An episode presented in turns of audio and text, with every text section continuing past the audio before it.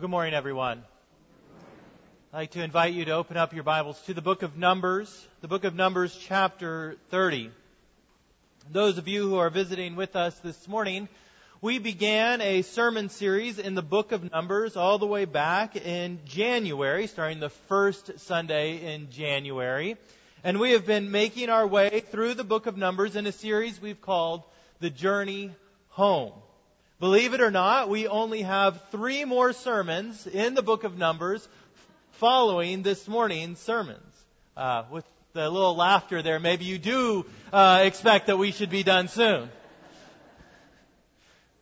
We haven't been a full year. They were 40 years in the wilderness. But as you remember, we started at the base of Mount Sinai as the people of Israel had been delivered out of Egypt. They've been brought, they had been brought to the base of Mount Sinai and given the law. And there, the book of Numbers picks up with a census of the people of Israel as they are going to go into the promised land.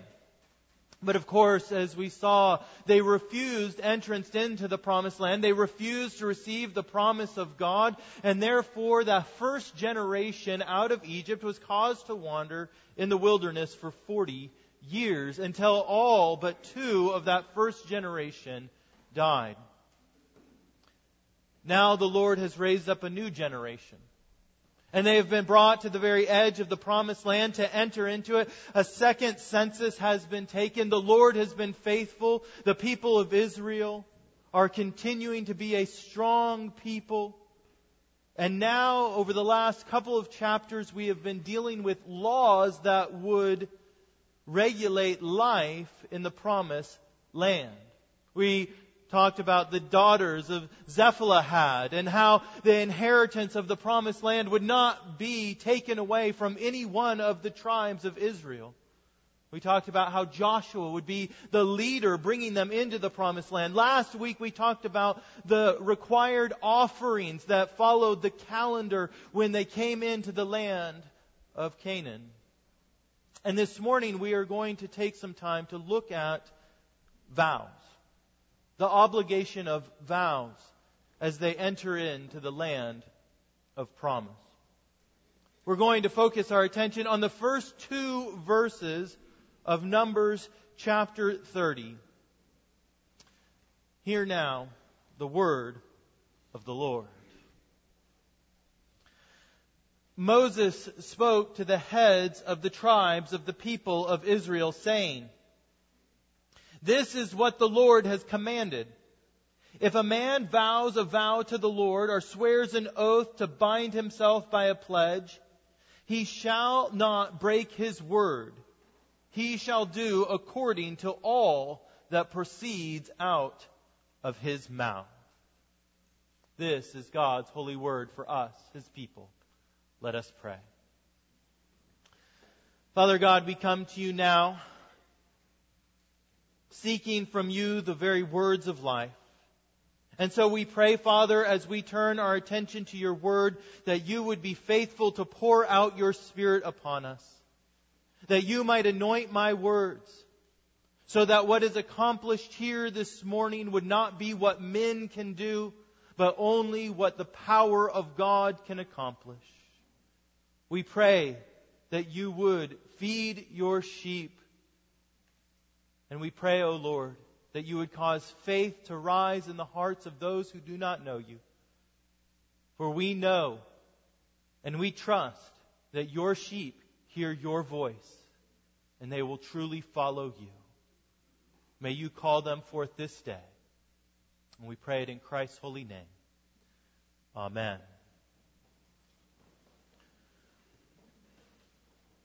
I have to be honest when I first came to this section of Numbers, I was questioning what I would have to say this morning about vows.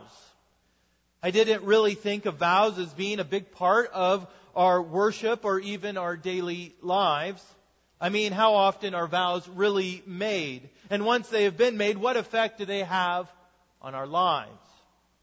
Yet this week I was surprised as my eyes were opened to the pervasiveness of vows in life.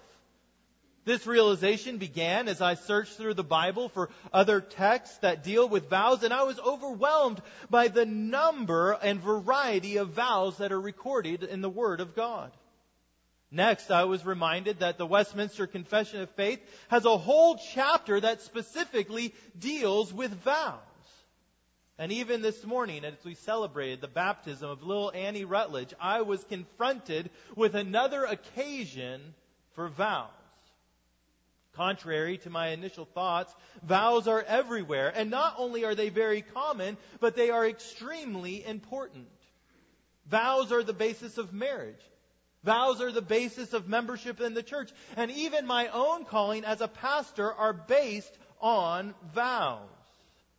And the further I studied vows, I came to see that vows are at the very center of the gospel itself.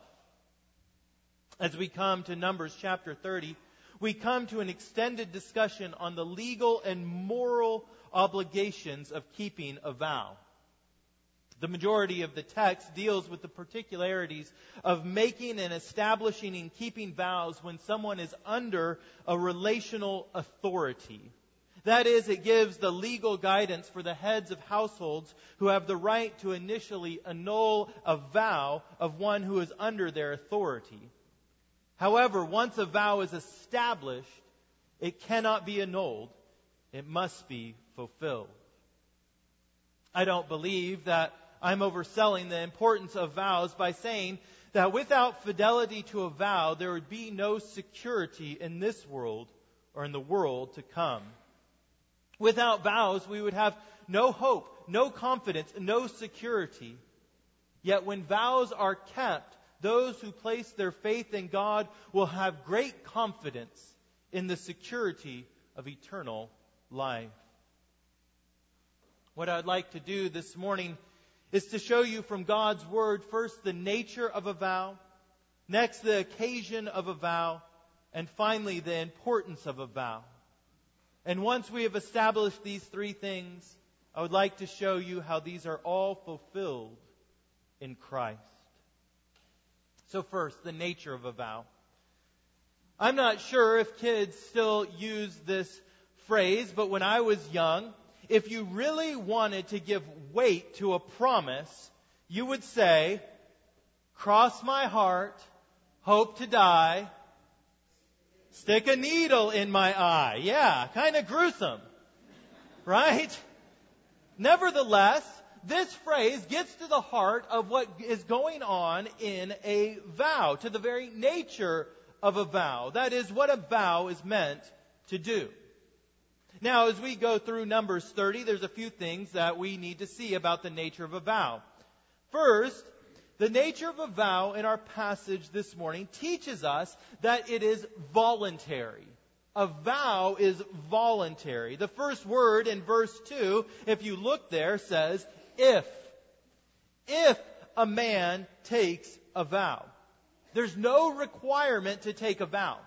It is under the discretion of a person as to whether or not they are going to vow.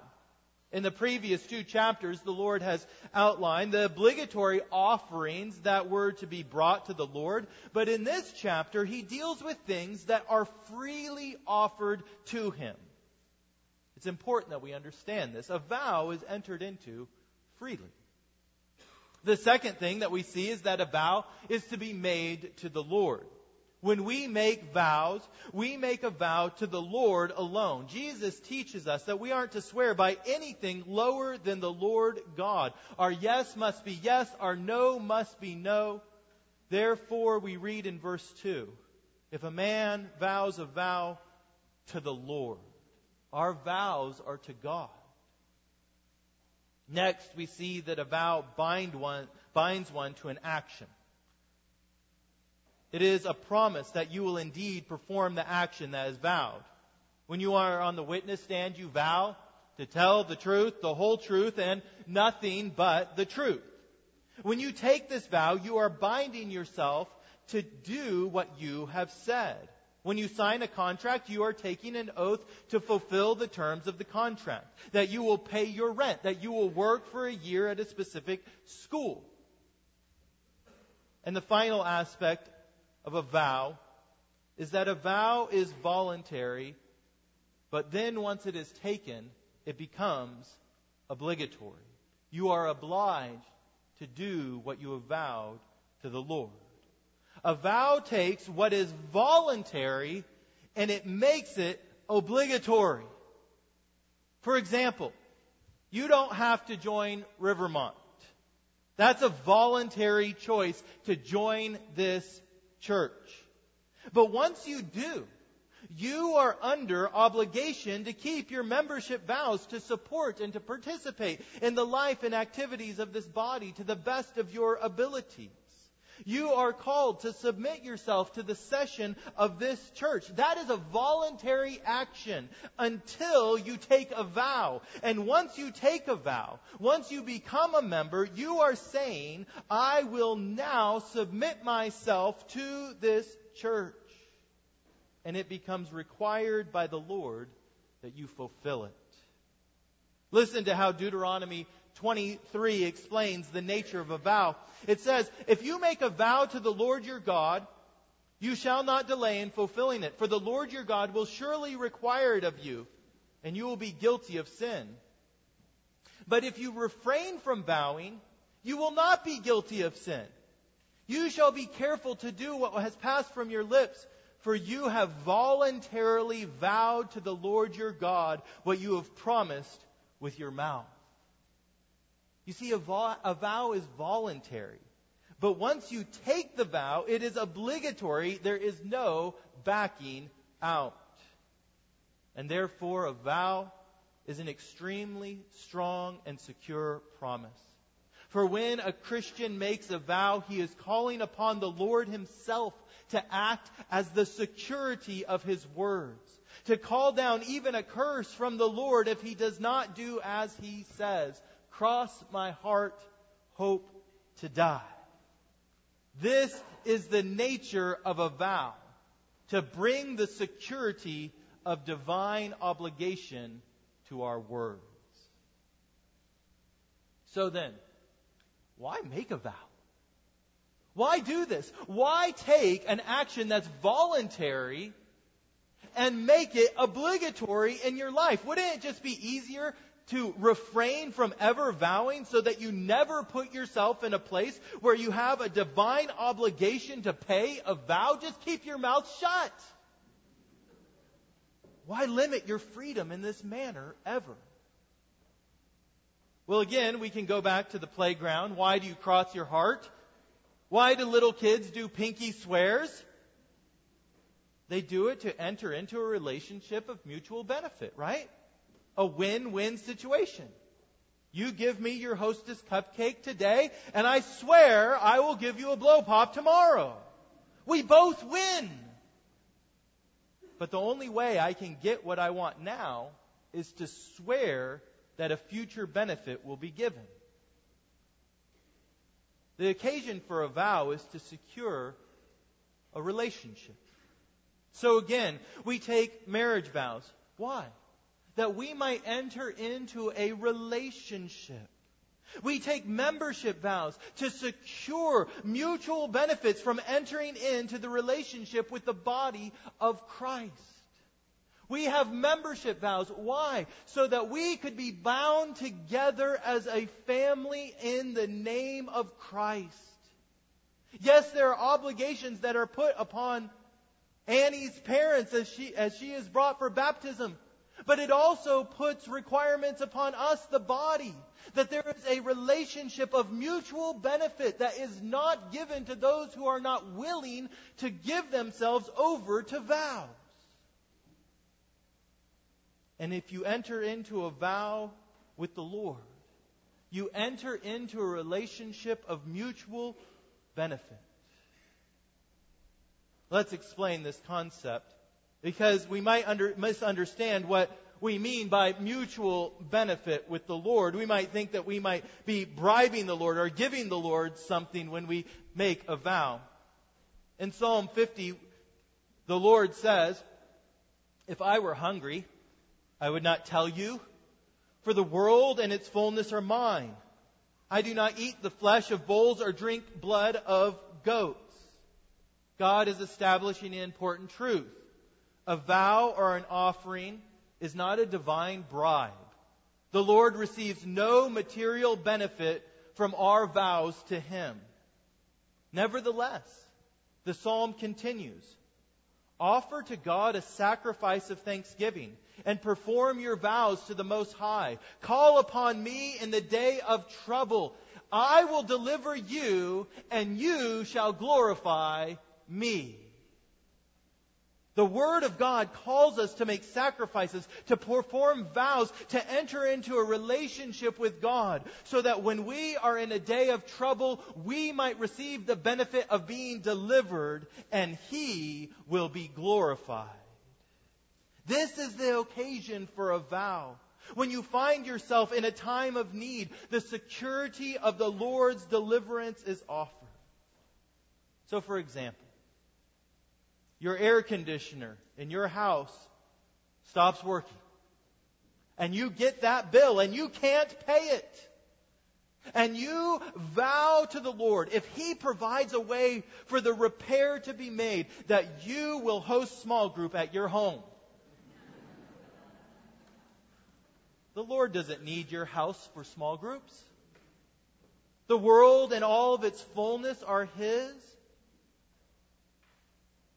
But when He delivers you and your AC gets fixed, you glorify Him. You honor Him as the saving God by fulfilling your vow to Him. And so make and fulfill your vows to the Lord. When you need the security of His deliverance, when you are sick, when you are in need, when you desire reform and change in your life, when you want deliverance from sin, prayerfully and mindfully make vows to the Lord and then fulfill your vow.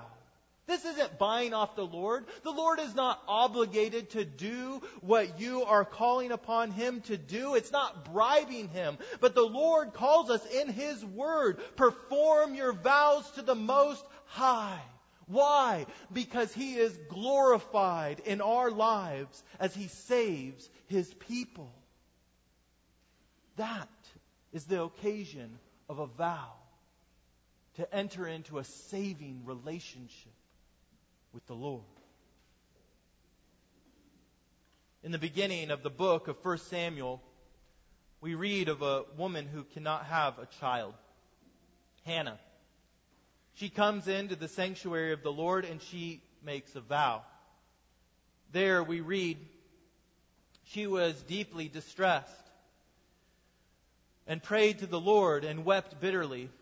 And she vowed a vow and said, O Lord of hosts, if you will indeed look on the affliction of your servant and remember me and not forget your servant, but will give to your servant a son, then I will give him to the Lord all the days of his life. Hannah was in a day of trouble. And she vowed a vow to the Lord. And then we read, and in due time Hannah conceived and bore a son. And she called his name Samuel, for she said, I have asked for him from the Lord. At this point, we have to ask, well, why would Hannah keep her vow to the Lord? To give her son back. She has what she wants. Why not just keep her son? Why not just keep this child that she has longed for, that she has prayed for? Why not just keep this boy home?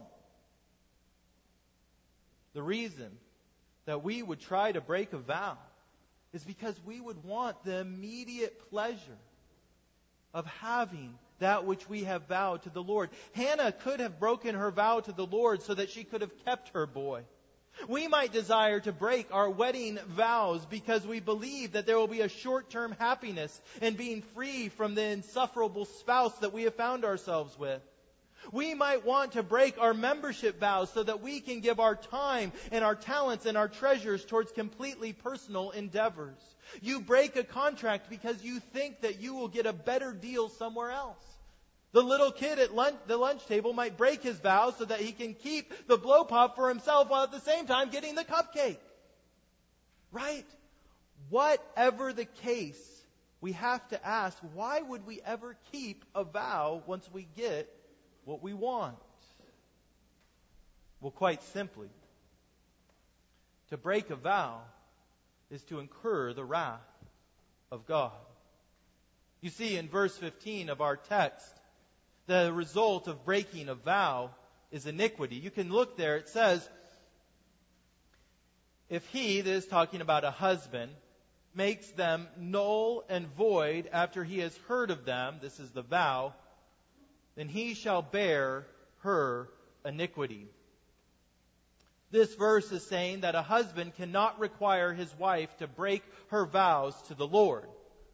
But if he does, if he causes his wife to break her vows, if he keeps her from doing what she has vowed to the Lord, then the sin, the iniquity of breaking the vow falls upon him. More broadly, we see generally if you break a vow, it incurs iniquity. You, you come under the curse of God. We read in the book of Malachi, Cursed be the cheat who has a male in his flock and vows it and yet sacrifices to the Lord what is blemished. For I am a great king, says the Lord of hosts, and my name will be feared among the nations. The Lord will not hold him guiltless who takes his name in vain. If you take the name of the Lord upon yourself in a vow, the Lord will not look the other way. For we are called upon to fulfill our vows to the Lord. And if we do not, we'll come under the very wrath of God. So the nature of a vow is that it moves an action from voluntary to obligatory. The occasion is salvation and glory. And we keep our vows that we might avoid the wrath of God. Nevertheless, who has never broken his word? We take vows to ensure the security of a relationship, like our marriage or church membership, even becoming a citizen of a country, yet instead of providing the security that they were designed, often our vows end in brokenness and cursing. For Psalm 116 says, all men are liars. And therefore all of us, all of us are under the curse of a broken vow. We have led a life in which we have made vows to the Lord and which we have broken those vows. Yet, even as we are under the curse of a broken vow, the Lord Himself made a vow. For we read in the book of Hebrews, chapter 6, God made a promise to Abraham and therefore he had no one greater by whom to swear. He swore by himself, saying, Surely I will bless you. So when God desired to show more convincingly to the heirs of the promise the unchangeable character of his promise, he guaranteed it with an oath so that we who have fled for refuge might have strong encouragement to hold fast to the hope set before us. What does this mean? It means that God has made a vow. A vow to bless and to save a people for himself. Just as every vow we make is voluntary, the Lord has entered into a voluntary relationship. You see, he had no obligation to save a people who had rebelled against him. He could have left all of us to our own fate. He did not have to bless. He did not have to save. We have done nothing to earn or to deserve salvation from the Lord. Nevertheless, the Lord voluntarily chose to bind himself in a relationship with a people by which he said, I will be your God and you shall be my people. Why did he do this? Well, he did this for mutual benefit. He did this that you might be saved and that he might be glorified. For even as we read in the opening chapter of Ephesians, He predestined us for adoption as sons. Why did He do that? Why did He choose us? Did He choose us because we had something that we could offer to Him? Something that obliged Him to give us salvation? No. He predestined us for adoption as sons to the praise of His glorious grace. He made a vow to us that His grace might be praised. And how do we know that this vow will be kept? For we have all lied. We've all broken our vows to Him. We are all under a curse. Nevertheless, the vow that the Lord has made cannot be broken. For even as we have broken our word to Him, He entered into a relationship with us and he vowed that he would take upon himself the curse that should have been on us. Even though we were the one that did not keep our word, that curse was placed upon the Lord Jesus Christ. The Lord sent forth His Son, a lamb from His own flock, a lamb without blemish, to secure the divine vow through the shedding of His own blood, to take upon Himself the curse of our broken vow, to fulfill in His own person the unbreakable word of the Lord. And therefore we are called upon to keep our vows to the Lord for our good and for His glory.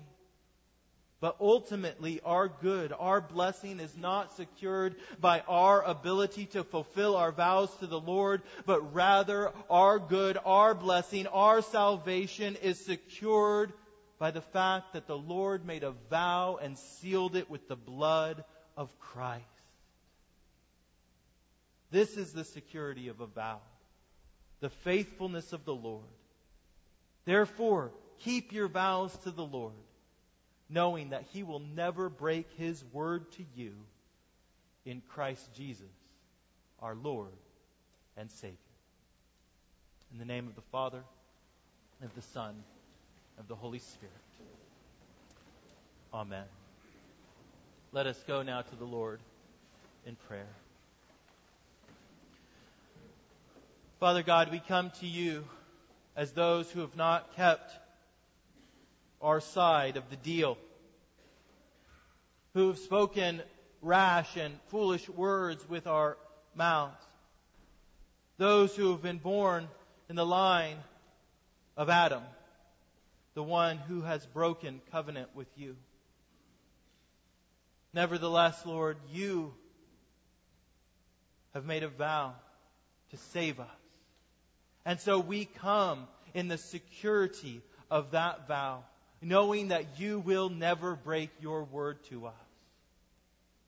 I pray, Lord, if there is any here this morning who have not placed their faith in the vow of your word sealed by the blood of Christ, that even now faith would arise in their hearts to trust you that you will fulfill your word to save your people.